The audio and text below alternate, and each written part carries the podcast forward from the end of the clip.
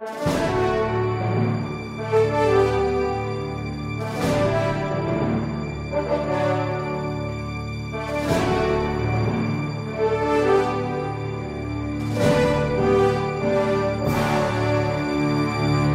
Parresia dessa semana, nós gostaríamos de falar a respeito do caminho da desobediência. O Papa Bento XVI, na homilia de sua missa do Santo Crisma na última Quinta-feira Santa, tratou de forma bastante corajosa desse tema da desobediência dos padres.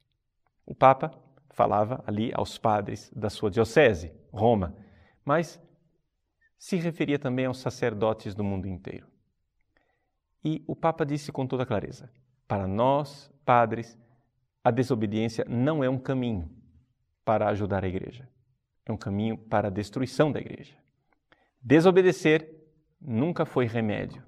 A desobediência é, na verdade, a própria oposição à Igreja de Cristo.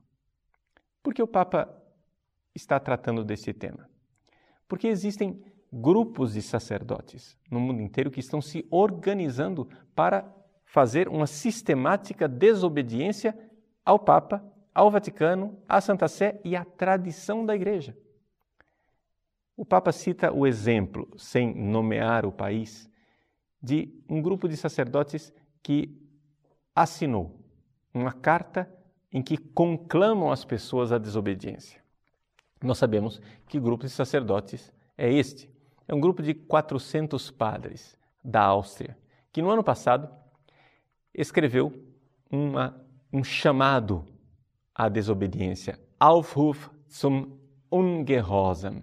É uma conclamação, um apelo a todas as pessoas para que desobedeçam e, sobretudo, um apelo aos padres do mundo inteiro para que desobedeçam ao magistério da Igreja em questões muito específicas e muito delicadas. Trata-se de um grupo chamado Farra Iniciativa, Iniciativa Párocos, um grupo que está ligado a um outro grupo de leigos, já mais antigo, chamado A Igreja Somos Nós. Pois bem, o que é que estes padres pedem que nós desobedeçamos? Em primeiro lugar, eles dizem que em todas as missas deve-se rezar uma oração pela reforma da igreja. A razão dessa oração é que precisamos fazer ouvir às pessoas a necessidade da reforma. Não podemos agora continuar com Roma com seus ouvidos moucos, Roma no seu imobilismo institucional que impede a igreja de crescer. Em segundo lugar, eles conclamam o fato de que todos os fiéis têm o direito de receber a comunhão, qualquer pessoa de boa vontade, não somente fiéis batizados, inclusive. Pessoas que estejam em situação canônica irregular, todos podem receber a comunhão. Ou seja, uma Eucaristia inclusiva, que não exclui ninguém. Número 3.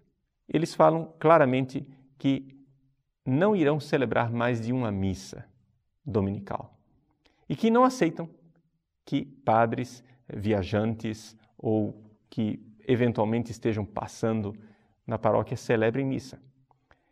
É necessário, número 4, que haja eucaristias sem padre. Ou seja, que se celebrem a missa sem o padre, não com a consagração, mas a distribuição da comunhão sem o padre será chamada daqui para frente de Eucaristia sem padre. Para que se note que todas as comunidades têm direito de ter a Eucaristia. Trata-se de desenterrar uma tese do famoso Frei Eduardo Schillebeck, um frade dominicano, que há uns 40 anos atrás eh, desenvolveu esta argumentação. Todas as comunidades têm o direito à Eucaristia, então, se não houver padres, a igreja pode dar às comunidades a faculdade de celebrarem elas a própria Eucaristia. Depois, número 5, queremos desobedecer, dizem eles, a regra que proíbe que os leigos façam a homilia. Número 6, cada comunidade ou paróquia deve ter um chefe leigo ou leiga, para que ali haja um ponto de referência. Número 7. Eles falam claramente da ordenação de mulheres e da ordenação de homens casados. A respeito deste ponto da ordenação de mulheres, o Papa Bento XVI se referiu com toda clareza dizendo que não é possível que sacerdotes comecem a contestar a igreja em pontos que ela já definiu, pontos em que o bem-aventurado Papa João Paulo II já pôs um ponto final na discussão. A igreja não tem poder para ordenar mulheres. E, finalmente, talvez o parágrafo mais escandaloso, eles manifestam a sua solidariedade com padres que, porque estão casados, não podem exercer o ministério, e aí, aqui, aqui vem o escândalo, e com padres que estão no ministério, mas fizeram a opção de ter um relacionamento. Manifestam sua solidariedade com esta situação de pecado. Bom, o que dizer desses sacerdotes? Só podemos dizer aquilo que o próprio Papa Bento XVI nos diz. Queremos o bem da igreja? O Papa benevolamente olha para estes padres e diz: vamos supor que aquilo que eles dizem seja sincero, que eles realmente querem o bem da igreja. Pois bem, se eles querem o bem da igreja, é necessário entendermos que o bem da igreja não se alcança pela desobediência. Porque pela desobediência nós iremos fazer a igreja que nós queremos. Mas a verdadeira reforma da igreja se alcança quando nós perguntamos o que é que Cristo quer para a sua igreja. Nós não somos déspotas, pequenos tiranetes que fazem a sua igreja conforme as veleidades do momento, conforme o alvitre de um grupo que decide, assim manda e assim dita. Não. Nós somos a igreja de Cristo. E a igreja de Cristo é a igreja que tem ministros, padres, sacerdotes que são servos de Cristo. Eis aí uma das grandes dificuldades que nós temos nessa face mutante do sacerdócio, em que o sacerdote não é mais visto como um servo de Deus, mas é visto como o funcionário do povo.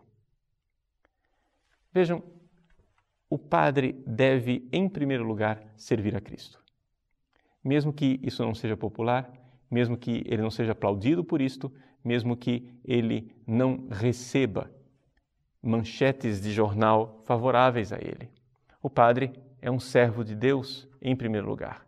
E por que servo de Deus? Então ele é também servo do povo de Deus. Mas existe uma hierarquia nessa realidade.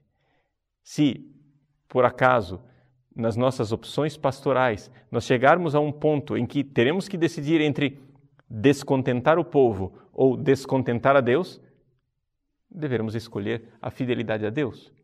O caminho da desobediência nunca é um caminho da reforma da igreja. O caminho da desobediência é um caminho da deformação da igreja. O Papa Bento XVI, de forma muito corajosa, chama os sacerdotes mais uma vez à obediência. Chama os sacerdotes mais uma vez a renovar a sua fé, a renovar a graça que receberam pela imposição das mãos dos seus bispos no dia da sua ordenação sacerdotal.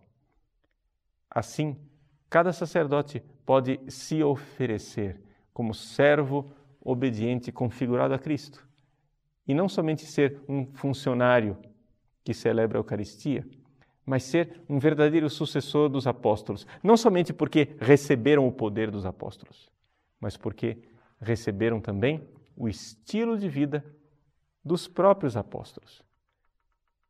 São Pedro, quando ouviu Jesus falar que quem deixar casa, mulher, pai, mãe, campos, riquezas, por amor a Ele, herdará o reino dos céus? São Pedro, alegre e exultando, disse: Senhor, nós deixamos tudo.